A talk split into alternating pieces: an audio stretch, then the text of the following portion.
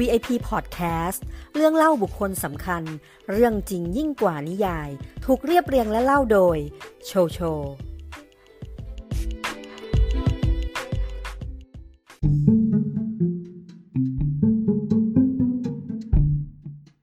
หนึ่งในศิลปินที่มีชื่อเสียง และมีอิทธิพลมากที่สุดในประวัติศาสตร์ศิลปะตะวันตก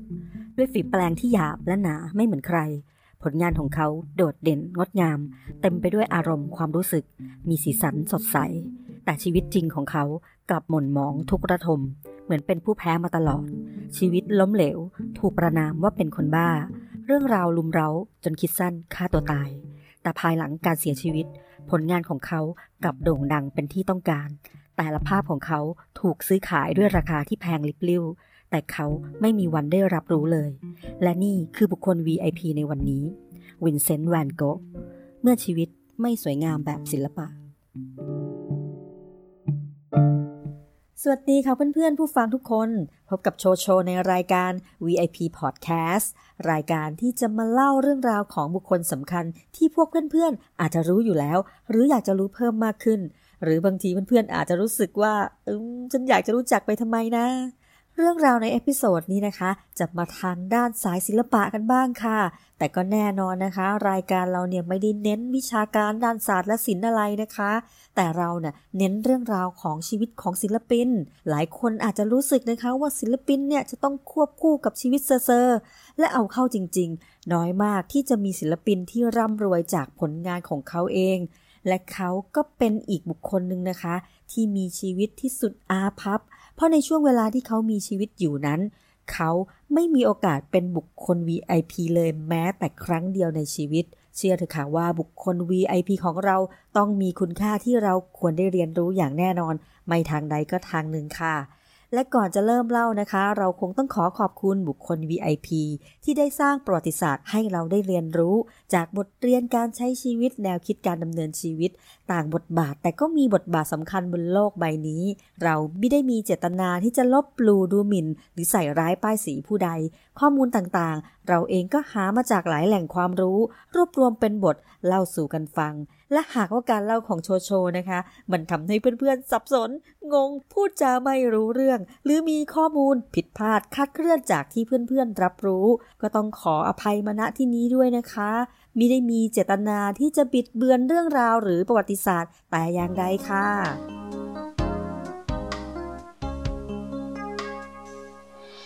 ศิลปินที่ได้รับการยกย่องว่าเป็นจิตรกรเอกของโลก กับผลงานที่สะท้อนความเป็นตัวตนของเขาได้เป็นอย่างดี แต่เชื่อหรือไม่ว่าตลอดชีวิตการสร้างสรรค์ผลงานของเขานั้น กลับไม่ได้รับการยอมรับเลย และก็ยังถูกดูหมิ่นดูแคลน ขายผลงานได้เพียงแค่ภาพเดียวในราคาถูกๆ เขานะคะ ก็เป็นอีกหนึ่งศิลปินที่มีชีวิตที่อาภัพมาก ๆ ชีวิตเนี่ยมีแต่สีเทาๆหม่นๆ ชีวิตของเขาต้องเจอเจออะไรบ้าง จะดราม่าแค่ไหน เราจึงควรไปทำความรู้จักเขาให้มากขึ้นค่ะ เริ่มต้นเรื่องราวที่วินเซนต์ฟานกอตหรือในสำเนียงไทย ๆ ที่เราคุ้นหูนะคะ ก็ชื่อว่าวินเซนต์แวนโก๊ะค่ะเขาเกิดเมื่อวันที่ 30 มีนาคม ปี 1853 ที่เมืองซุนเดิร์ต ประเทศเนเธอร์แลนด์ คุณพ่อของเขานะคะชื่อว่าทีโอดอร์แวนโกเป็นบาทหลวงในศาสนาคริสต์นิกายโปรเตสแตนต์เขานะคะเป็นคนที่มีอุปนิสัยที่น่ารักเป็นที่รักของผู้คน แล้วก็เป็นคนที่จริงจังและก็เข้มงวดกับครอบครัวมากๆ โดยเฉพาะกับลูกๆ แทบจะควบคุมและกำหนดชีวิตของลูกๆ ตามกรอบที่เขากำหนดเลยทีเดียวค่ะ ส่วนคุณแม่ของเขานะคะ ชื่อว่าแอนนาคอนเนเรียคาเบนตัส เธอเป็นศิลปินค่ะ มีความสุขกับงานศิลปะ และก็ชอบวาดภาพ โดยเฉพาะภาพแนวออกธรรมชาติสีเขียวๆนะคะ เช่นต้นไม้ พืชพันธุ์ แล้วก็ดอกไม้ อะไรก็ได้ที่เป็นโทนเขียวๆ เธอจะชอบเป็นพิเศษค่ะวินเซนต์แวนโก๊ะเนี่ยเขาเป็นลูกชายคนโตนะคะ ก็มีน้องๆอีก 5 คน ได้แก่แอนนาทีโอ เอลิซาเบธ คอร์เนลิอุสและก็วิลค่ะ ซึ่งในทั้งหมดพี่น้องเนี่ยนะคะทั้ง 5 คนเนี่ยเขาค่อนข้างที่จะสนิทกับน้องชายค่ะ ที่ชื่อว่าทีโอและก็น้องสาวคนสุดท้องที่ชื่อว่าวิลครอบครัวของเขานะคะ ก็เป็นคนชนชั้นกลางที่ค่อนข้างไปทางชนชั้นสูงค่ะ เพราะว่าในญาติพี่น้องของเขาเนี่ยค่อนข้างมีฐานะพอสมควร เครือญาติเนี่ยก็ทำงานด้านศิลปะอยู่หลายคนเลยทีเดียว ดังนั้นความผูกพันด้านศิลปะของครอบครัวเนี่ยจึงมีอิทธิพลในชีวิตของเขาพอสมควรเลยค่ะเมื่อตอนเป็นเด็กนะคะวินเซนต์แวนโกะเนี่ยเขาชอบสัตว์ ชอบดอกไม้ชอบธรรมชาตินะคะ ดูเหมือนเป็นคนที่มีอารมณ์อ่อนไหว แต่จริงๆ แล้วเขาก็เป็นคนที่เข้มแข็งมีพลัง มีความมุ่งมั่น แต่ว่าก็มีอีกมุมหนึ่งที่เป็นเด็กที่เคร่งขรึมพูดน้อยนะคะ แล้วก็คิดมากวินเซนต์ก็มีความสุขสนุกไปกับการได้ออกไปเล่นตามภาษาเด็กๆนะคะ ได้สร้างเกมสำหรับพี่น้องของเขาตามภาษาเด็กๆ แถมยังเคยได้รับรางวัลชนะเลิศในการแต่งสวนค่ะ โดยเขาทำพุ่มกุหลาบนะคะ เรียกว่าฉายแววมาตั้งแต่เด็กเลย ต่อมาในปี 1864 วินเซนต์อายุได้ 11 ปี เขาถูกส่งตัวไปเรียนที่โรงเรียนประจำของศาสนาคริสต์ในนิกายโปรเตสแตนต์นะคะ ที่เมืองเซเวนเบอร์เกนนะคะ ซึ่งอย่างที่บอกอะค่ะ คุณพ่อของวินเซนต์เนี่ยเขาเป็นบาทหลวง ก็มีความเคร่งครัด แล้วก็คาดหวังกับชีวิตของวินเซนต์พอสมควร แต่การที่ให้เด็กวัย 11 ปีเนี่ยไปอยู่โรงเรียนประจำ ซึ่งอาจจะไม่ได้มีการพูดคุยอธิบายเหตุผลใดๆนะคะ นอกจากว่าผู้ปกครองนี่เห็นชอบ เลยทำให้เกิดปมในใจของวินเซนต์ค่ะ เขารู้สึกว่าเขาเนี่ยถูกเนรเทศจากครอบครัวไปตลอดชีวิตเลย และการที่เขาต้องย้ายที่เรียนบ่อยๆ ก็ยิ่งทำให้เขาเนี่ยกลายเป็นเด็กหนุ่มที่ดูเงอะเงอะงะค่ะ ไม่คล่องแคล่ว เหมือนมีปมด้อย ค่อนข้างน้อยใจแล้วก็เก็บตัว แล้วก็วิตกกังวลค่ะ แถมยังเริ่มมีอารมณ์อ่อนไหวง่าย ทำให้ทุกคนเนี่ยมองว่าเขาเนี่ยเป็นคนเจ้าอารมณ์มองโลกในแง่ลบแล้วมันก็น่าลำคาญ ต่อมาเมื่อเขาอายุได้ 16 ปีนะคะ คุณพ่อคุณแม่ของเขาเนี่ยก็ได้ส่งเขาให้ไปทำงานกับญาติที่ทำงานด้านศิลปะณห้องภาพแห่งหนึ่งในกรุงเฮกแล้วก็ทำงานเป็นเสมียนดูแลห้องภาพอะไรทำนองนี้นะคะ ตำแหน่งดังกล่าวเนี่ยมันทำให้วินเซนต์ได้มีโอกาสชมผลงานศิลปะมากมาย และเขาก็ทุ่มเทนะคะ ตื่นเต้นกับบทบาทใหม่ของเขา ด้วยความกระตือรือร้นเป็นอย่างมาก หลังจากที่ทำงานไปได้ไม่นานนะคะ ห้องภาพเนี่ยก็มีการขยายสาขาไปยังลอนดอนประเทศอังกฤษทำให้เขาเนี่ยต้องย้ายไปอยู่ที่ลอนดอน เมื่อเขามาอยู่ที่ลอนดอนนะคะ วินเซนต์ก็ได้มาพักอาศัยอยู่ที่เกสต์เฮาส์ในย่านบริกซ์ตันค่ะ และเจ้าของนะคะชื่อว่าเออร์ซูล่าโรเยอร์เธอเป็นหญิงหม้ายนะคะ อาศัยอยู่กับลูกสาวเพียงสองคนค่ะ วินเซนต์ก็ตกหลุมรักลูกสาวของเออร์ซูล่าซึ่งก็คือยูจีนีนโรเยอร์เข้าอย่างจังเลยค่ะ แต่ว่าเธอไม่เล่นด้วยค่ะ เขาจึงถูกปฏิเสธ และนี่มันก็ทำให้เกิดผลกระทบอันเลวร้ายเป็นอย่างมาก ในชีวิตวัยหนุ่มของเขาเลยนะคะ เขาเริ่มตกอยู่ในภาวะซึมเศร้าค่ะ แล้วก็มีผลกระทบต่อการทำงานอย่างชัดเจน เมื่อทางบริษัทนะคะ เห็นว่าเขาเนี่ยค่อนข้างจะงองแงค่ะ เลยตัดสินใจส่งเขาไปที่สาขาปารีส แต่เขาก็ไปได้ไม่นานนะคะ เขาก็ตัดสินใจว่าเขาเนี่ยขอกลับมาอยู่ที่ลอนดอนเถอะ เพราะเขานะคะพยายามที่อยากจะกลับมาเพื่อพิชิตใจของยูจีนีนโรเยอร์ให้ได้ แต่มันก็ไม่เป็นผลใดๆค่ะ เขาก็ยังถูกปฏิเสธย่างไม่มีเยื่อใยทำให้วินเซนต์เนี่ยนะคะ ผิดหวังอย่างมากค่ะ และในที่สุดเขาก็ต้องตัดสินใจว่า กลับไปอยู่ปารีสก็ได้ค่ะ ก็กลับไปด้วยหัวใจที่แตกสลาย หลังจากความล้มเหลวเรื่องความรักรักให้ใครเนี่ย เขาก็เริ่มเปลี่ยนแปลงบุคลิกครั้งใหญ่เลยค่ะ เขาเริ่มไม่เป็นมิตรกับใครทั้งนั้นนะคะ ไม่ว่าจะเป็นลูกค้าหรือเพื่อนร่วมงาน วินเซนต์เนี่ย หันมาใช้ศาสนาเป็นที่พึ่งทางใจมากขึ้นเรื่อยๆ ค่ะ เขานะคะอ่านออกเสียงพระคัมภีร์ไบเบิลเรียกว่าออกเสียงดังแบบไม่เกรงใจใครทั้งนั้นค่ะ แล้วก็อ่านจนคนรอบข้างเนี่ยเกิดความรำคาญ นอกจากนี้เขายังเดินเตรจากโบสถ์หนึ่งไปอีกโบสถ์หนึ่งในวันอาทิตย์ แล้วก็ตระเวนเข้าพิธีทั่วปารีสเลยค่ะ ตั้งแต่เช้าตรู่จนถึงเย็นเรียกว่าไปร่วมพิธีโบสถ์ในวันอาทิตย์ทั้งวันเลย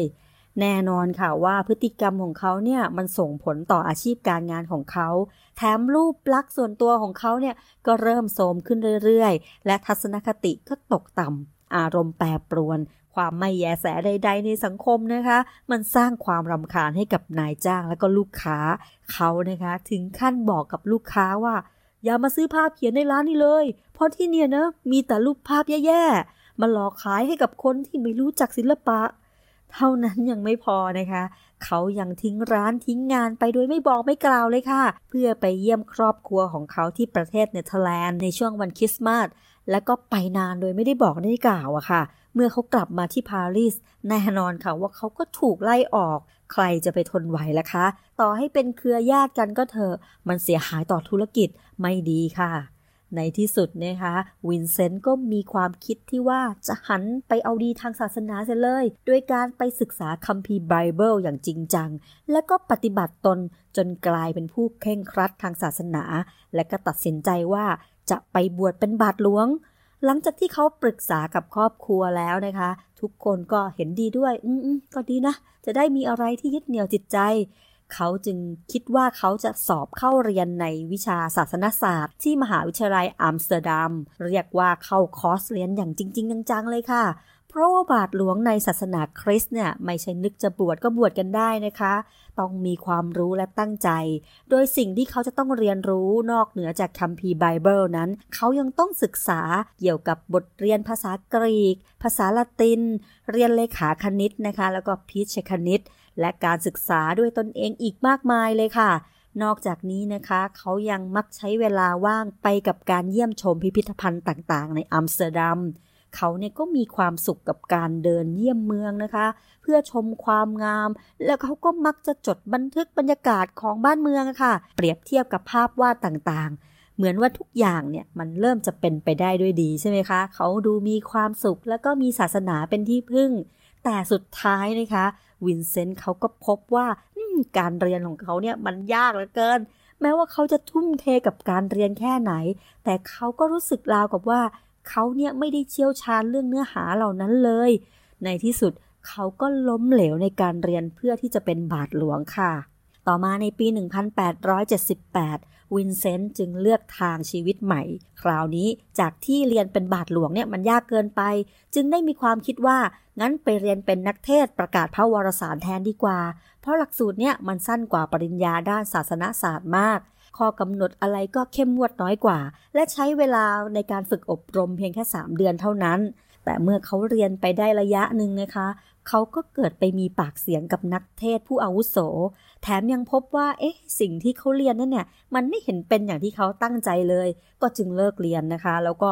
ย้ายไปอยู่ที่เหมืองถ่านหินในชนบทของประเทศเบลเยียมค่ะ เพื่อที่จะไปเทศนาสั่งสอน และก็ช่วยเหลือคนทุกยากในเหมืองแทน เขาเนี่ยได้ให้เงินจำนวนหนึ่งกับคนทุกยากนะคะ โดยที่เขาเองเนี่ยก็มีเงินใช้อย่างจำกัดอยู่แล้ว ก็ต้องกินเศษขนมปัง แล้วก็มีอาหารกินอย่างจำกัดในการดำรงชีพ มันก็ทำให้ร่างกายของเขาเนี่ยผอมลงแล้วก็เป็นพิษไข้ค่ะ เพราะการบริโภคที่ผิดอนามัย แล้วก็อากาศที่หนาวเย็นแล้วก็แปรปรวนในเหมืองแร่เนี่ย มันทำให้เขายิ่งดูไม่ค่อยแข็งแรงทำอะไรก็ดูงกกเงื่อนๆไปหมดค่ะและจากการที่เขานะคะ อุทิศตนเป็นนักเทศเนี่ย มันไม่ได้ส่งเสริมศักยภาพอะไรในตัวเขาเลยค่ะ เพราะว่าเขานะคะเป็นคนที่พูดไม่เก่งค่ะทำให้การเทศนาสั่งสอนของเขาเนี่ยมันก็ไม่อาจจับจิตใจของชาวเมืองได้ ประกอบกับความที่เขาใจบุญทั้งที่ตัวเขาเองก็ไม่ค่อยจะมีเนี่ยนะคะมันทำให้คนเหล่านั้นนะมองว่าเขาเนี่ยเป็นคนแปลกแตกต่างจากคนเมืองที่สำคัญนะคะ เขาไม่ได้รับรองจากศาสนาจักรในการเป็นนักเทศ เพราะเขาเรียนไม่จบนะคะ มันก็เหมือนนักเทศเถื่อนๆนะคะ แถมยังไม่สามารถมาสร้างแรงบันดาลใจอะไรให้ใครได้เลย มันก็ยิ่งทำให้คนเหมืองเนี่ยมองว่าคนเนี้ยดูแปลกประหลาดเหลือเกินทำให้เขาก็เศร้าใจแล้วก็ผิดหวังกับชีวิตตัวเองเป็นอย่างมาก ในที่สุดเขาก็ต้องออกจากเหมืองแล้วก็เร่ร่อนไปอย่างไร้จุดหมาย เขานะคะ เร่ร่อนซึมเศร้าจนถึงกระทั่งที่ เขาเนี่ยไม่เขียนจดหมายถึงทีโอน้องชายคนสนิทของเขาเลย ซึ่งต้องบอกก่อนนะคะว่าที่เราเล่ามาเนี่ย ในการเร่ร่อนไปล่ำไปเรียนไปทำงานของวินเซนต์เขามักจะเขียนจดหมาย เล่าสารทุกข์สุขดิบ แล้วก็ติดต่อกับทีโอเสมอค่ะ ก็เพื่อให้คำปรึกษา และก็ได้ทีโอเนี่ยแหละค่ะ ที่แนะนำให้ความช่วยเหลือ โดยเฉพาะการช่วยเหลือทางด้านการเงินค่ะวินเซนต์นะคะก็ได้เร่ร่อนอยู่ในเบลเยียมเกือบ 2 ปีค่ะ สุดท้าย เขาก็ได้มาพักกับพวกคนทำเหมืองนี่แหละค่ะ แล้วก็มาเปลี่ยนบทบาทจากที่จะเป็นนักเทศมาเขียนภาพผู้คนแทนไม่เทศมาแล้วนะคะ ก็วาดภาพผู้คนวาดทัศนียภาพรอบตัว เขาจึงมีความคิดว่าอืมงั้นเขาก็น่าจะมาเอาดีทางศิลปะไปซะเลย ครอบครัวและทีโอเนี่ยก็เห็นชอบค่ะ ก็ส่งเสริมว่างั้นก็ไปเรียนศิลปะให้เป็นเรื่องเป็นราวซะเขาจึงได้ไปเรียนศิลปะที่เมืองบาสเซล ประเทศเบลเยียมค่ะ ซึ่งในขณะนั้นเนี่ยเขามีอายุ 27 ปี เขาเนี่ยก็ได้มีโอกาสไปพบกับเพื่อนจิตกรนะคะ แล้วก็มีโอกาสได้ทำงานในสตูดิโอด้วยกัน เหมือนอะไรเนี่ยมันจะไปได้ด้วยดีค่ะ เหมือนว่าเขาเนี่ยจะมาถูกทางแล้ว แต่วินเซนต์เนี่ยคะก็เกิดการเบื่อหน่ายกับการเรียนเอาซะอย่างนั้น อยากวาดภาพค่ะ แต่ไม่ค่อยอยากเรียนเลย เพราะการเรียนเนี่ยบางครั้งมันต้องอยู่ในกรอบอยู่ในข้อบังคับ ซึ่งมันทำให้เขาอึดอัดค่ะ ภาพเก่าๆ ที่เรียนที่ไหนก็ไม่ประสบความสำเร็จเนี่ย มันก็ตามมาหลอกหลอนเขาเสมอ เขาสับสนกับอนาคตตัวเองมากๆเลยนะคะ เขาคิดว่า เอ เขาจะกลับไปอยู่บ้าน ไปใช้ชีวิตอยู่กับธรรมชาติ หรือจะทนเรียนวิชาที่เขาโปรดปรานนี่ต่อ เอ หรือว่าจะไปปารีสเพื่อไปอยู่กับทีโอน้องชายของเขาดี แต่สถานการณ์ทางการเงินและศักยภาพของเขานะคะ ทำให้เขาตัดสินใจว่า งั้นเขาขอกลับบ้านไปอยู่กับคุณพ่อคุณแม่ของเขาที่เมืองเอเจน ประเทศเนเธอร์แลนด์ดีกว่าค่ะ แล้ววินเซนต์นะคะ ก็ได้กลับไปที่เมืองเอเจน ในเดือนเมษายนปี 1881 และที่นี่เองค่ะ เขาก็มาเริ่มวาดภาพอย่างจริงจังวาดตามศักยภาพที่มีค่ะเขาเริ่มวาดภาพเหมือนนะคะ โดยใช้เวลค่ะ น้องสาวคนโปรดของเขาเนี่ยแหละค่ะ มาเป็นนางแบบให้ และเขาก็ได้มีโอกาสเข้าวงสังคม เกี่ยวกับเรื่องศิลปะกับจิตรกรอีกหลายคน มันทำให้เขาเนี่ยมีความสุขอย่างเห็นได้ชัดค่ะ ที่นี่เองนะคะ วินเซนต์ก็วาดภาพได้หลายผลงานเลยทีเดียวนะคะ ในช่วงนั้นเนี่ยภาพที่เขาวาดส่วนมากมันจะเป็นภาพสเก็ตช์นะคะโดยใช้ดินสอ ใช้ถ่าน ใช้ชอล์กปากกาแล้วก็หมึก บางครั้งก็อาจจะมีสีน้ำบ้าง แต่ภาพที่เขาวาดก็มักจะเป็นภาพคนงาน ภาพคนชรา แล้วก็วิถีชีวิตของชาวนา ตามบรรยากาศที่เขาเห็นค่ะ และต่อมานะคะวินเซนต์เนี่ยก็ได้มีโอกาสตกหลุมรักอีกครั้งค่ะคราวนี้นะคะเขาไปพบคีวอส ลูกพี่ลูกน้องของเขานะคะ ที่มีอายุมากกว่าถึง 7 ปีค่ะ เขาก็ไล่ตามจีบเธออย่างกระตือรือร้นเลยนะคะ ไม่ท้อถอยกับการที่ถูกเธอปฏิเสธเลย ถึงขั้นเดินทางไปที่อัมสเตอร์ดัมนะคะ เพื่อไปพบกับเธอ แล้วก็อ้อนวอนคุณพ่อคุณแม่ของเธอว่า ช่วยเห็นใจในความรักของเราเถอะ แล้วก็ขอเธอแต่งงานแน่นอนค่ะว่าเขาเนี่ยถูกฝ่ายหญิงปฏิเสธ เพราะฝ่ายหญิงเขาไม่ได้ชอบอะไรวินเซนต์เลย และเขาก็อกหักอีกครั้งค่ะ ต่อมาในปี 1882 นะคะ วินเซนต์จึงได้ตัดสินใจว่าจะย้ายไปอยู่ที่กรุงเฮก เพื่อที่จะหาแรงบันดาลใจใหม่ โดยคิดจะไปเริ่มต้นชีวิตศิลปินอย่างจริงจัง ที่นี่นะคะ เขาได้เช่าสตูดิโอ และก็เริ่มเรียนเทคนิคการวาดภาพและระบายสีกับแอนสตันสมอปส์เป็นลูกพี่ลูกน้องของเขาละค่ะ ซึ่งนั่นเองนะคะ ก็ทำให้เขาเนี่ยเกิดแรงบันดาลใจในการ วาดภาพสีน้ำมันค่ะ แต่ภาพและแบบของเขาเนี่ยนะคะ ก็ยังคงเป็นภาพชาวนา ภาพชนบท ภาพคนจนแล้วก็คนงานเป็นหลักค่ะ เพราะเขาก็มีประสบการณ์มีภาพลักษณ์ที่เห็นภาพเหล่านี้มาค่อนข้างเยอะนะคะ แต่ว่าเทคนิคของเขาในการแสดงเอฟเฟกแสงและเงาเนี่ยดีขึ้นอย่างมากมาย ภายใต้การดูแลของมอฟทำให้วินเซนต์เริ่มค้นหาสไตล์ของตัวเอง จนเกิดงานภาพสีน้ำมันชิ้นแรกขึ้นมาในปี 1883 โดยเขาให้ชื่อภาพนี้ว่า The Potato Easter ซึ่งเขานะคะได้แสดงสไตล์ที่เปล่งออกมา ด้วยการบ่งบอกถึงการใช้ผูกกันที่หนัก และก็มีลวดลายที่สั้น ใช้ท่าทางสัมผัสและหนา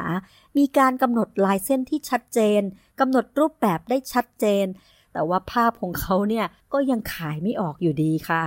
ต่อมานะคะ วินเซนต์ได้หันมาให้ความสนใจกับการวาดร่างกายเปลือย หรือภาพนูดค่ะ ซึ่งการวาดภาพนูดทำให้เขาต้องมีนางแบบ เขาจึงได้ไปพบกับซีนฮอนิก เธอเป็นโสเพณีที่มีลูกติดค่ะ แล้วก็มีลูกติดเป็นเด็กชายวัยห้าขวบ พร้อมยังตั้งครรภ์อ่อนๆอยู่ด้วย วินเซนต์นะคะ ก็ได้วาดภาพเธอมากกว่า 50 ภาพ แลกกับค่าตอบแทนด้วยการหาที่อยู่อาศัยให้ หาอาหารให้เธอ จนเหมือนว่าวินเซนต์นะคะ มาติดพันโสเพณีอย่างมาก ประกอบกับการที่วินเซนต์เนี่ยเขาผิดหวังกับความรักเรื่อยมาค่ะจึงทำให้เขาเนี่ยเกิดหลงรักซีนขึ้นมาจริงๆ โดยหวังว่าจะให้เธอเนี่ยนะมาช่วยเป็นผู้ช่วยจิตรกร แต่อยู่ๆนะคะ วันหนึ่งวินเซนต์เนี่ยก็ได้มาติดโรคทางเพศสัมพันธ์จากซีน เนื่องจากซีนเนี่ยเป็นโรค gonorrhea หรือโรคหนองในอะค่ะทำให้วินเซนต์เนี่ยติดโรคมาด้วย เขาต้องเข้ารับการรักษา เพราะอาการของเขาเนี่ยหนักเอาการเลยค่ะ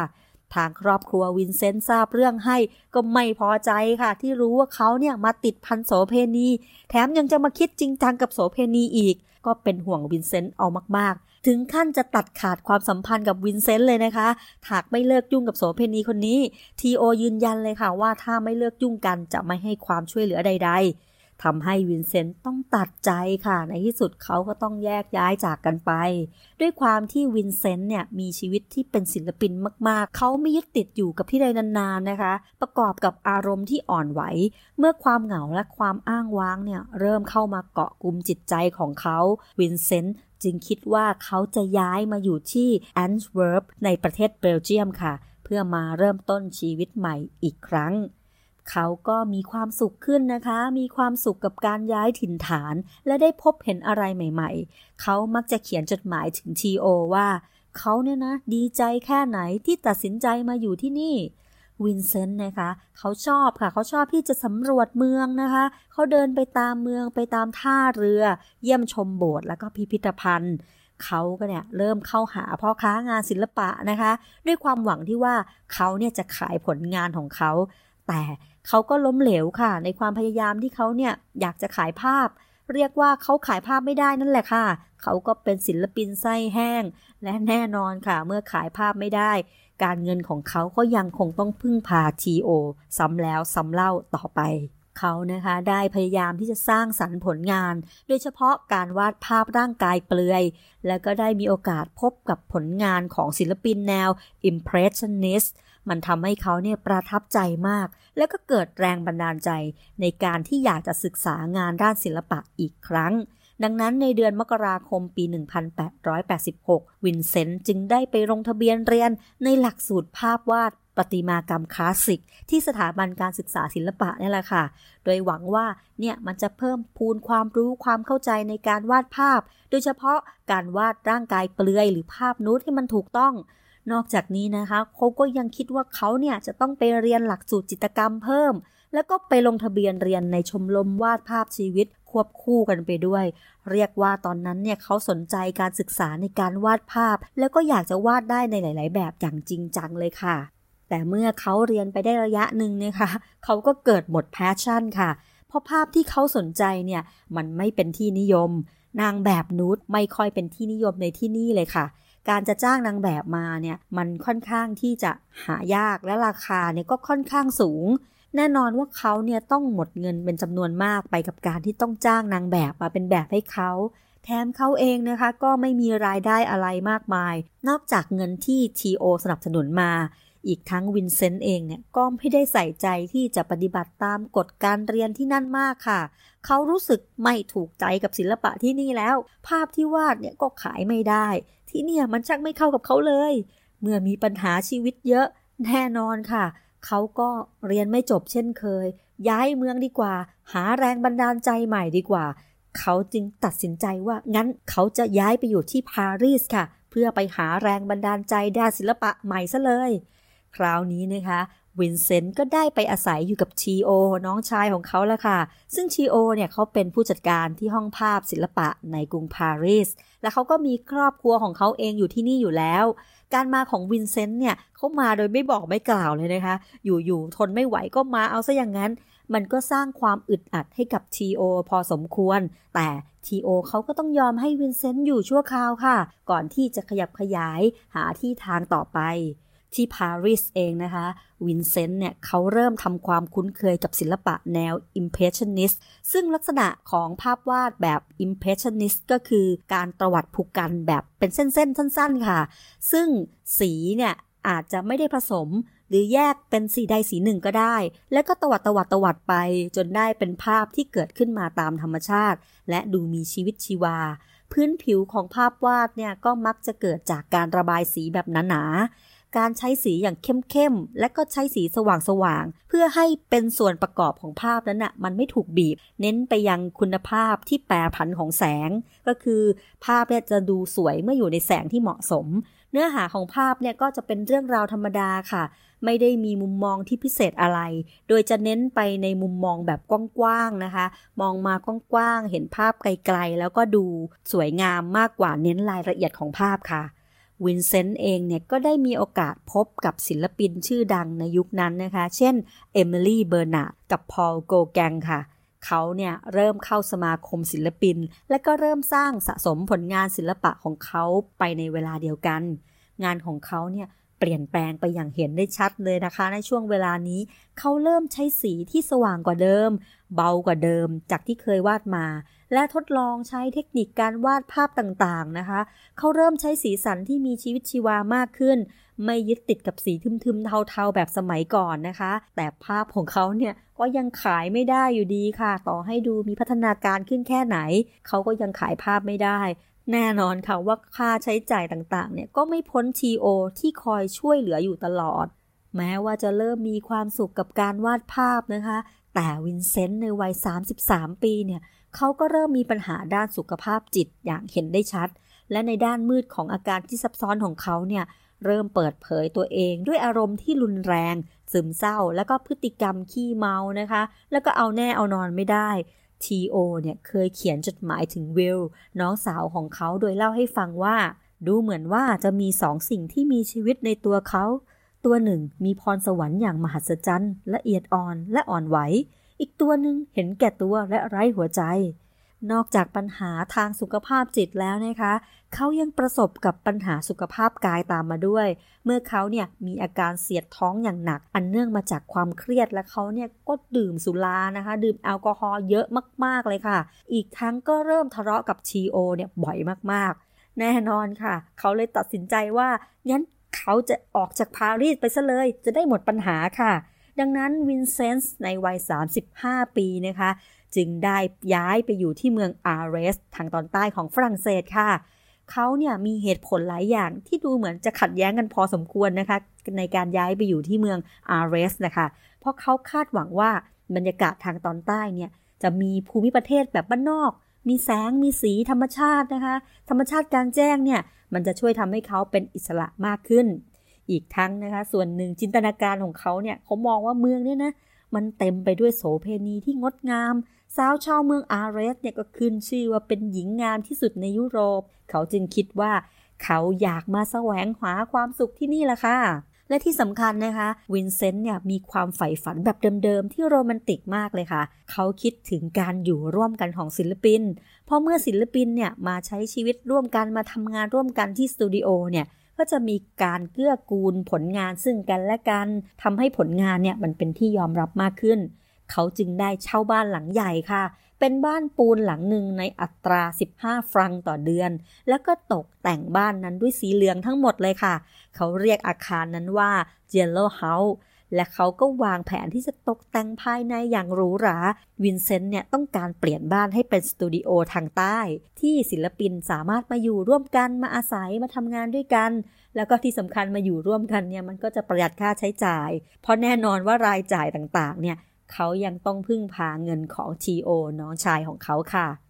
ต่อมานะคะวินเซนต์เนี่ยก็ได้เชิญพอลโกแกงเพื่อนสนิทของเขาที่ปารีสนะคะให้มาเยี่ยมแล้วก็มาทำงานร่วมกันในสมาคมพอลโกแกงเนี่ยเขาเป็นคนที่มีระเบียบมากๆนะคะ ซึ่งนั่นมันทำให้ชีวิตของวินเซนต์เนี่ยมีความมั่นคงขึ้นมาอีกเล็กน้อยเลยค่ะ วินเซนต์เนี่ยจากที่เคยดื่มมาก และก็ชอบไปซ่องไปเที่ยวโสเพณีบ่อยๆ การมาเยือนของโกแกงเนี่ย จึงทำให้นิสัยช่วงนี้ลดลงมาก ช่วงเวลานี้ก็ถือว่าเป็นช่วงเวลาที่เขาเนี่ยมีคุณภาพอย่างน่าเหลือเชื่อ ภาพที่เขาวาดเขาวาดด้วยความรู้สึกที่ยอดเยี่ยมเขามีความสุขค่ะที่มีเพื่อนมาอยู่ เขาพัฒนาสไตล์ของตัวเขาเองได้เป็นอย่างดี และช่วงนี้เองนะคะ จึงเกิดผลงานที่เป็นสีสันสดใสโดยเฉพาะ ภาพชุดต้นมะกอก ทุ่งสาลี และก็ภาพดอกทานตะวันที่เป็นผลงานสุดโด่งดังของเขาในภายหลังค่ะ แต่ในไม่ช้านะคะ การอยู่ร่วมกันระหว่างโกแกงและก็วินเซนต์เนี่ยเริ่มที่จะประสบความขัดแย้งกันบ่อยครั้ง เนื่องจากความแตกต่างของความคิดเห็นทางด้านศิลปะนะคะ แล้วก็อารมณ์อันแปรปรวนของวินเซนต์เอง และโกแกงเองก็อาจจะเป็นคนที่มีอารมณ์ค่อนข้างที่จะเป็นศิลปินพอกันค่ะ และโกแกงเองก็ไม่ได้คิดที่จะมาอยู่ที่นี่อย่างถาวร ก็เป็นสาเหตุให้สถานการณ์เนี่ยมันแย่ขึ้นเรื่อยๆ อีกทั้งพวกเขาเนี่ยก็ยังทะเลาะกันเพราะแย่งโสเพณีก็มีด้วยค่ะ และจากการที่พวกเขาเริ่มทะเลาะกันบ่อย โต้เถียงกันบ่อย บวกกับแอลกอฮอล์ในร่างกายนะคะ ในคืนวันที่ 23 ธันวาคม บางแหล่งก็ว่าคืนวันที่ 24 นะคะ จึงเกิดเรื่องขึ้น สถานการณ์ไม่สามารถควบคุมได้ค่ะ หลังจากที่การอยู่ร่วมกันมากว่า 9 สัปดาห์ เมื่อวินเซนต์นะคะ เกิดคลุ้มคลั่งจนควบคุมไม่ได้ค่ะ เกิดอะไรขึ้นจริงๆ เราไม่มีวันรู้อย่างแน่นอนเลยค่ะ แต่ที่รู้กันอย่างแน่ก็คือคืนนั้นวินเซนต์แวนโกตัดหูตัวเองค่ะทำให้โกแกงนะคะ ตกใจค่ะ แล้วก็ออกจากเมืองอาร์ลส์ไปในคืนนั้น ใช่ค่ะวินเซนต์แวนโกตัดหูตัวเอง เรื่องที่เกิดขึ้นในคืนนั้นจนทำให้หูของวินเซนต์แวนโกถูกตัดข้อเท็จจริงเป็นอย่างไรเนี่ยไม่มีใครทราบแน่ค่ะ เพราะข้อเท็จจริงในตอนนั้นนะคะ บอกแค่ว่าวินเซนต์เนี่ยตัดหูตัวเองแต่ภายหลังก็ได้มีนักประวัติศาสตร์ มีนักคิดวิเคราะห์ก็ว่าว่ามันจะเป็นไปได้อย่างไร จนเกิดข้อสันนิษฐานที่เป็นไปได้อยู่ 2-3 ประเด็นค่ะ ในสันนิษฐานแรกนะคะ ที่พูดกันแพร่หลายที่สุดก็คือวินเซนต์เนี่ยเขาตัดหูของตัวเองจริงแหละ เพราะว่าโสเพณีที่วินเซนต์ไปหลงรักเนี่ยได้มาจับใบหูของวินเซนต์แล้วก็พูดว่าอยากได้เก็บไว้เป็นที่ระลึกจังเลย วันต่อมานะคะวินเซนต์จึงได้ตัดใบหูของตัวเอง และก็ใส่กล่องของขวัญผูกโบอย่างสวยงามนำไปมอบให้ในวันคริสต์มาสและเมื่อหญิงสาวเปิดกล่องของขวัญออกนะคะ ก็ถึงกับเป็นลมล้มพับไปเลย งานนี้นะคะ เขาไม่ได้สูญเสียแค่ใบหูเท่านั้น แต่ยังสูญเสียหญิงสาวที่หมายปองไปด้วย เพราะเธอเนี่ยกลัววินเซนต์อย่างมากเลยค่ะ จนไม่ยอมพบกับเขาอีกเลย อันนี้ก็น่ากลัวจริงๆแหละค่ะ ให้หูเป็นของขวัญ สันนิษฐานที่สองนะคะ บอกว่าวินเซนต์เนี่ยตัดหูตัวเองจริงแหละแต่ที่จริงแล้วเนี่ยเขาตั้งใจจะตัดใบหูของเพื่อนรักก็คือโกแกงต่างหากเพราะหลังจากที่สองคนนั้นทะเลาะกันอย่างรุนแรงนะคะ วินเซนต์ได้ถือมีดโกนเข้าไปในห้องนอนของโกแกงค่ะ แต่ว่าโกแกงเนี่ยรู้สึกตัวก่อนจึงตะโกนไล่ บางข้อมูลก็บอกว่าโกแกงเนี่ยวิ่งหนีสุดชีวิตเลยค่ะ เมื่อไม่สามารถตัดหูของเพื่อนรักได้ เขาจึงตัดใบหูของตัวเองแทนค่ะ ในเมื่อถือมีดมาแล้วหนีใช่ไหม งั้นตัดหูตัวเองก็ได้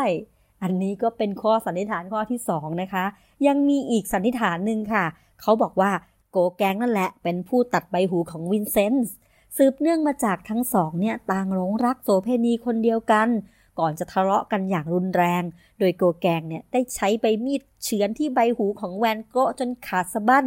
แต่กลับไปให้การกับตำรวจว่าแวนโกเนี่ยตัดใบหูตัวเอง และตำรวจก็เชื่อค่ะ เพราะสภาพของโกแกงกับวินเซนต์เนี่ยเครดิตมันย่อมมีที่โกแกงมากกว่า เพราะวินเซนต์เองเนี่ยก็มีอารมณ์ที่แปรปรวนเอาแน่เอานอนไม่ได้ โดยสันนิษฐานอันหลังเนี่ยนะคะ เป็นการวิเคราะห์ของนักประวัติศาสตร์ในปัจจุบันนะคะ ที่เริ่มแพร่หลายแล้วก็คนเริ่มให้ความเห็นเป็นประเด็นนี้มากกว่า และเพื่อนๆล่ะคะ คิดว่าเป็นประเด็นไหนก็ออกความคิดเห็นกันได้นะคะ จากเหตุการณ์ดังกล่าวนะคะทำให้วินเซนต์เนี่ยต้องไปรักษาตัวที่โรงพยาบาลค่ะ แพทย์บอกว่าสิ่งที่เกิดขึ้นเนี่ยเป็นผลมาจากโรคพิษสุราเรื้อรัง และก็โรคจิตเภททำให้เขาคลุ้งคลั่งมันก็เป็นไปได้นะ แต่หลังจากที่เขาอาการดีขึ้นนะคะ เขาก็กลับมายังบ้านสีเหลือง แต่ปรากฏว่าเพื่อนบ้านเริ่มกลัวค่ะ กลัวว่าอยู่ดีๆ วันหนึ่งวินเซนต์เนี่ยจะคลั่งแล้วก็ขึ้นมาไล่ตัดหูหรือมาทำร้ายผู้คนนะคะ ในที่สุดนะคะวินเซนต์ก็ถูกส่งตัวกลับไปที่โรงพยาบาลถึง 3 ครั้ง แน่นอนค่ะว่าอาการป่วยทางจิตของวินเซนต์ทำให้แผนการก่อตั้งสตูดิโอแห่งภาคใต้ต้องล้มเหลวไปค่ะ พื่อนบ้านและชุมชนไม่ต้อนรับเขาแล้ว และอาการของเขาเนี่ยก็ยังไม่ดีขึ้น ก่อนที่จะถูกทีโอผู้เป็นน้องชายแนะนำแกมบังคับให้เขาเนี่ยเข้าไปบำบัดในคลินิกผู้ป่วยจิตเวชในแซงเรมี่ เนื่องจากวินเซนต์นะคะ เริ่มมีอาการประสาทหลอนค่ะ แล้วก็อาการเนี่ยก็ไม่ได้ดีขึ้นเท่าไหร่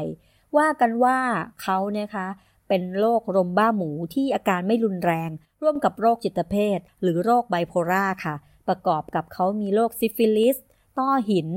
รวมทั้งพิษจากการที่เขาเนี่ยได้สูดดมสีที่มีสารตะกั่วมาก ๆ และก็สะสมเป็นเวลานาน ๆ จึงทำให้มีผลต่อประสาท บวกกับความอ่อนแอนะคะ แล้วก็ผลมาจากแอลกอฮอล์ทำให้เขาเนี่ยเริ่มมีปัญหาทางสุขภาพจิต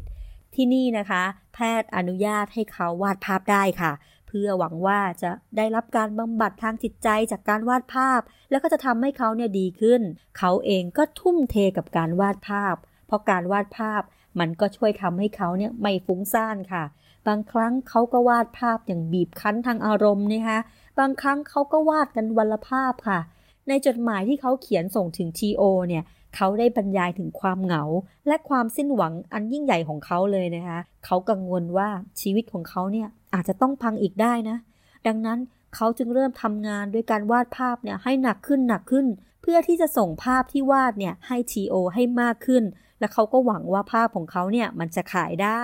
และจะช่วยบรรเทาค่าใช้จ่ายที่เกิดขึ้นได้บ้าง แต่แน่นอนค่ะว่าภาพที่ส่งไปเนี่ยมันก็ยังขายไม่ได้เลย ในช่วงเวลานั้นเองนะคะ ในโรงพยาบาลวินเซนต์เนี่ยไม่ค่อยได้มีโอกาสออกไปข้างนอกเท่าไหร่ค่ะ เขาสามารถเดินเล่นได้นะคะ แต่ก็ไปได้ไม่ไกลนัก แล้วก็ต้องอยู่ภายใต้การดูแล ในช่วงนั้นเองนะคะ เขาก็จึงได้วาดภาพวิวทิวทัศน์เท่าที่เขาเห็นนะคะ วาดดอกไอริสจำนวนมากนะคะ วาดภาพทุ่งข้าวสาลี วาดต้นไซเปรส แล้วก็วาดสวนมะกอก อันเป็นที่มาของภาพที่โด่งดังในภายหลังได้แก่ภาพ The Starry Night และไซเปสค่ะ วินเซนต์นะคะ ได้ใช้เวลาของเขาในโรงพยาบาลเนี่ยเกือบหนึ่งปี วาดภาพภูมิทัศน์ของบริเวณโรงพยาบาล ภาพบุคคล ผู้ป่วยและผู้ดูแล ว่ากันว่าช่วงนั้นเนี่ยนะคะ เขาวาดภาพในหลากหลายรูปแบบวาดได้เป็นพันภาพเลยทีเดียวค่ะ หวังว่าการวาดภาพมันจะสามารถบรรเทาอาการของเขาได้ ต่อมาในเดือนพฤษภาคมปี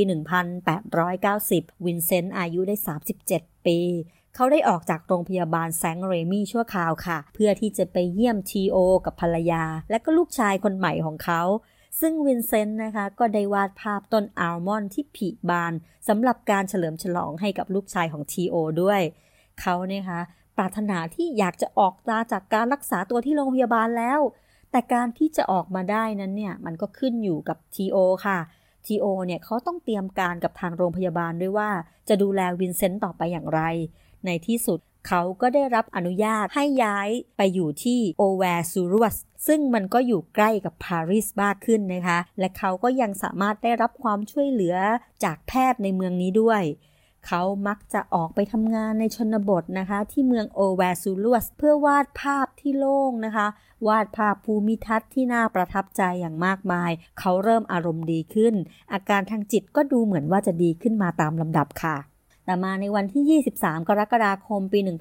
1890 วินเซนต์ได้เขียนจดหมายแปลกๆ มาให้กับทีโอค่ะ โดยเขาอ้างว่าเขาเนี่ยนะ อยากเขียนเกี่ยวกับเรื่องราวต่างๆ มากมาย แต่ความปรารถนาที่จะทำเช่นนั้นเนี่ย มันได้หายไปแล้ว จดหมายฉบับสุดท้ายที่ทีโอเขียนเนี่ยนะคะ มันดูเป็นลางค่ะ มันบ่งบอกถึงว่าเขาเนี่ยมีความรู้สึกอ่อนแอแล้วก็เหน็ดเหนื่อยเป็นอย่างมาก จนเมื่อวันที่ 27 กรกฎาคมปี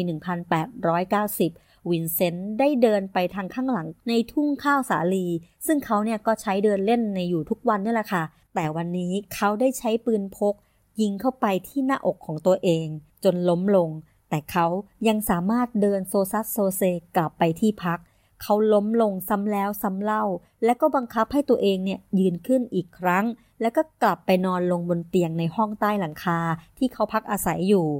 ในที่สุดเจ้าของที่พักมาเห็นเข้าก็โทรหาทีโอค่ะ เมื่อทีโอมาถึงวินเซนต์ก็ได้พูดกับทีโอด้วยเสียงอันแผ่วเบาว่า ความโศกเศร้า จะคงอยู่กับฉันตลอดไป ฉันหวังว่าฉันจะตายแบบนี้ ในที่สุดนะคะ วินเซนต์แวนโกก็ได้เสียชีวิตลงในวันที่ 29 กรกฎาคม ปี 1890 สองวันหลังจากที่เขายิงตัวเองเสียชีวิต ด้วยวัยเพียง 37 ปี โดยมีทีโอน้องชายของเขาอยู่เคียงข้าง งานศพของเขานะคะก็มีเพื่อนศิลปินแล้วก็คนรู้จักเข้ามาร่วมพิธี แต่พิธีของเขาเนี่ยไม่สามารถจัดที่โบสถ์ได้นะคะ เนื่องจากว่าเขาเนี่ยฆ่าตัวตาย มันผิดหลักพิธีกรรมทางศาสนา แต่ต่อมาในเดือนตุลาคมปี 1890 ทีโอเองเนี่ยก็ประสบกับอาการผิดปกติทางร่างกายและจิตใจ อันเนื่องมาจากโรคซิฟิลิสระยะลุกลามค่ะ ซึ่งเขาก็ได้เสียชีวิตในเดือนกรกฎาคมปี 1891 นะคะ เรียกว่าเสียชีวิตตามหลังกันมาไม่นานเลยค่ะ โจฮันนาภรรยาของทีโอ จึงได้ฝังศพสามีของเธอไว้ข้างๆกับศพของวินเซนต์ด้วยกันค่ะ ภายหลังที่วินเซนต์แวนโกและทีโอแวนโกเสียชีวิตลงนะคะ มรดกที่เป็นชิ้นงานศิลปะทั้งหมดก็ตกไปอยู่ในมือของโจฮันนาภรรยาของทีโอและลูกชายค่ะ เธอได้ย้ายจากปารีสกลับไปอยู่ที่เนเธอร์แลนด์ และก็ได้ไปเปิดเกสต์เฮาส์ทำให้เธอเนี่ยได้พบกับนักเขียนและก็ศิลปินมากมายเลยค่ะ ที่ได้แวะเวียนเข้ามาพัก และนั่นก็เป็นจุดเริ่มต้นให้เธอนำผลงานของวินเซนต์แวนโกมาจัดนิทรรศการเพื่อขายออกไป แล้วก็ทำยอดขายได้เกือบ 200 ชิ้นเลยนะคะทำให้งานของวินเซนต์แวนโกเนี่ยออกสู่สาธารณชนมากขึ้น และผู้คนจำนวนมาก ก็ได้เห็นผลงานของเขามากขึ้นค่ะ และในปี 1905 นะคะ เธอได้ตัดสินใจจัดนิทรรศการแสดงผลงานของแวนโกที่ใหญ่ที่สุดในหอศิลป์ที่อัมสเตอร์ดัม ผลงานที่จัดแสดงเนี่ยมีมากกว่า 480 ชิ้น หลังจากนิทรรศการนี้ออกไปนะคะ ผลงานของแวนโกเนี่ยก็ได้รับความสนใจจากผู้คนทั่วโลกทำให้ผลงานของเขามีราคาสูงขึ้นในเวลาต่อมาเลยค่ะ และก่อนที่เธอจะเสียชีวิตนะคะ เธอได้ตัดสินใจที่ขายภาพงาน The Sunflower หรือภาพดอกทานตะวันนะคะ เป็นผลงานที่เธอเนี่ยรักที่สุดเลยค่ะ ให้กับหอศิลป์แห่งชาติลอนดอน โดยเธอเนี่ยยอมเสียสละที่จะครอบครองผลงานชิ้นนี้ เพื่อให้ผลงานของวินเซนต์แวนโกะเนี่ยเป็นที่รู้จักสู่สาธารณชนให้มากยิ่งขึ้นค่ะและผลงานชิ้นนี้เองนะคะ มันก็กลายเป็นผลงานที่โดดเด่นเลยค่ะ ไม่ว่าใครก็จดจำวินเซนต์แวนโกจากภาพดอกทานตะวันสีเหลืองนี้ได้ และต่อมาหลังจากโจฮันนาเธอเสียชีวิตนะคะ ลูกชายของเธอก็ได้ถ่ายโอนงานศิลปะทั้งหมดไปให้กับมูลนิธิ และก็เป็นหนึ่งในผู้ที่ก่อตั้งพิพิธภัณฑ์แวนโกขึ้นมาค่ะปัจจุบันนะคะพิพิธภัณฑ์แวนโกเนี่ยตั้งอยู่ที่เมืองอัมสเตอร์ดัมประเทศเนเธอร์แลนด์ค่ะ แล้วก็เป็นพิพิธภัณฑ์สไตล์โมเดิร์นนะคะ ที่เก็บรวบรวมผลงานจำนวนมากที่สุดของศิลปินเอกชาวดัตช์ผู้นี้ค่ะ ตอนที่มีชีวิตอยู่นะคะวินเซนต์แวนโกเขาไม่ประสบความสำเร็จใด ๆ เลย ถูกมองถูกตราหน้าว่าเป็นคนบ้าทำอะไรก็ล้มเหลว ต้องผจญกับปัญหาสุขภาพจิตขั้นรุนแรง ชีวิตเนี่ยตกต่ำและก็ย่ำแย่จนวาระสุดท้ายของชีวิต โดยที่เขาไม่เคยมีโอกาสได้รับรู้ถึงความโด่งดัง และมูลค่าอันมหาศาลของผลงานของตัวเองในเวลาต่อมาเลย สิ่งหนึ่งที่ทำให้เขาเนี่ยได้กลับมามีชื่อเสียงและเป็นตำนานจนถึงทุกวันนี้ ก็มาจากผลงานที่เขาได้สร้างสรรค์ไว้ เรื่องของศิลปะหลายคนอาจจะเข้าถึงได้ยาก ศิลปินหลายคน ไม่ได้ลิ้มรสผลงานอันทรงคุณค่าเหล่านั้นในช่วงชีวิตที่เขามีอยู่ แต่มันกลับมามีคุณค่ามหาศาล เมื่อคนรุ่นหลังเห็นคุณค่าของสิ่งเหล่านั้น ชีวิตอาจอยู่ไม่นานค่ะ แต่ตำนานจะอยู่คงทน และถ้าเป็นสิ่งของที่มีคุณค่า มันยิ่งจะมีมูลค่ามากขึ้น จนประเมินค่าไม่ได้ในสักวัน อย่างเช่นผลงานของวินเซนต์แวนโกะค่ะ ต้องบอกเลยนะคะว่าเรื่องราวของวินเซนต์แวนโกเนี่ยค่อนข้างบิดเบี้ยว แล้วก็มีหลากหลายข้อมูลค่ะ และเนื่องจากการที่เขาเนี่ยย้ายถิ่นฐานบ่อย ข้อมูลส่วนมากก็มาจากนักประวัติศาสตร์ ศึกษามาจากจดหมายที่เขาเขียนถึงครอบครัว มันก็อาจมีข้อตกหล่นบกพร่อง ผิดแปลกไปจากเนื้อหาที่เพื่อนๆรับรู้กันบ้าง เพราะมันก็คือเรื่องราวของประวัติศาสตร์ค่ะ ที่อาจจะบิดเบี้ยวได้ไปตามการเวลาและก็การสื่อสาร แต่ก็ยังขอยืนยันนะคะว่า เรื่องราวที่เราเล่าเนี่ยไม่ได้มีเจตนาที่จะกล่าวหา หรือส่งเสริมการกระทำใด ๆ แต่เป็นเพียงการศึกษาถึงประวัติ และแนวทางการดำเนินชีวิต แนวคิดที่ไม่มีใครถูกหรือผิด เป็นเพียงประวัติศาสตร์ และความทรงจำที่ยังจะคงอยู่ ให้คนรุ่นหลังได้รู้จัก และเล่าเรื่องราวของบุคคล VIP ด้วยความเคารพค่ะ และถ้าหากว่าเพื่อนๆ ได้ฟังเรื่องราวเหล่านี้และชอบใจนะคะ ก็ช่วยกันกดไลค์ ถ้าใช่ก็ช่วยกันกดแชร์ เพื่อเป็นกำลังใจให้กันด้วยนะคะ และนอกจากนี้หากเพื่อนๆ ผู้ฟังได้ฟังคลิปนี้เป็นคลิปแรกและถูกใจ ก็สามารถย้อนกลับไปฟังเรื่องราวของบุคคล VIP ที่น่าสนใจ ที่เราได้เล่ามาแล้วอีกหลายตอนเลยนะคะ เพราะแต่ละบุคคลก็มีเรื่องราวที่น่าสนใจ แตกต่างกันเลยทีเดียวค่ะ และพบกันใหม่ใน episode หน้านะคะ จะเป็นเรื่องราวของ VIP ท่านใด ก็อย่าลืมกดติดตามและรับฟังกันได้ทางพอดแคสต์วันนี้นะคะ สวัสดีค่ะ